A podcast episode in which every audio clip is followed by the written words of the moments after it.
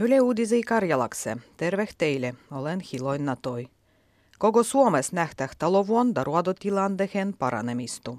Talous on kasvamassa kaikissa Manner-Suomen seudukunnissa. Netki alovehet ollaan piästy talovehelliseh kasvandah, kus on ollut rakendeh muutostu.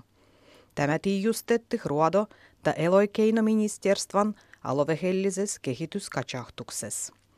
Ruovottomuustilantehki on paranemas koko muassa.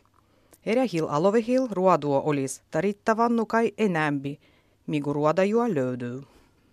Ylen uveksi toimitusjohtajaksi on valittu MTV:n uudisien vastuuajupietoimittai Merja Ylä-Anttila. 57-vuotinen Ylä-Anttila on kaiken oman ruodoajan ruodanut MTV:n palveluksessa.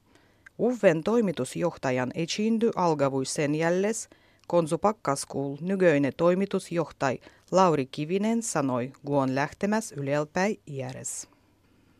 Kaijuslääkärilöi koskii kansalaisaloite on työtty parlamentan päämiehelle Paula Risikolle.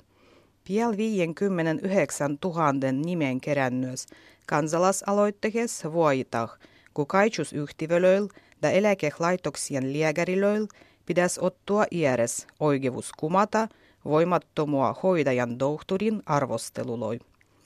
Kansalaisaloitteen tavoitteen on tilande, kun kaijusyhtivön lääkäri ei voisi poiketa hoitajan tohtorin arvostelus. Henkilöllisyystovestuksia kysytään laukoin kasoil puoksumbah. Vijannu on ikärajakampuaniet ja toisielpäin vuoden vaihtos voimah tulluh alkoholizakon, kun toi laukoin puolichoille liisiä alaikähisil kielletty tuotehtu.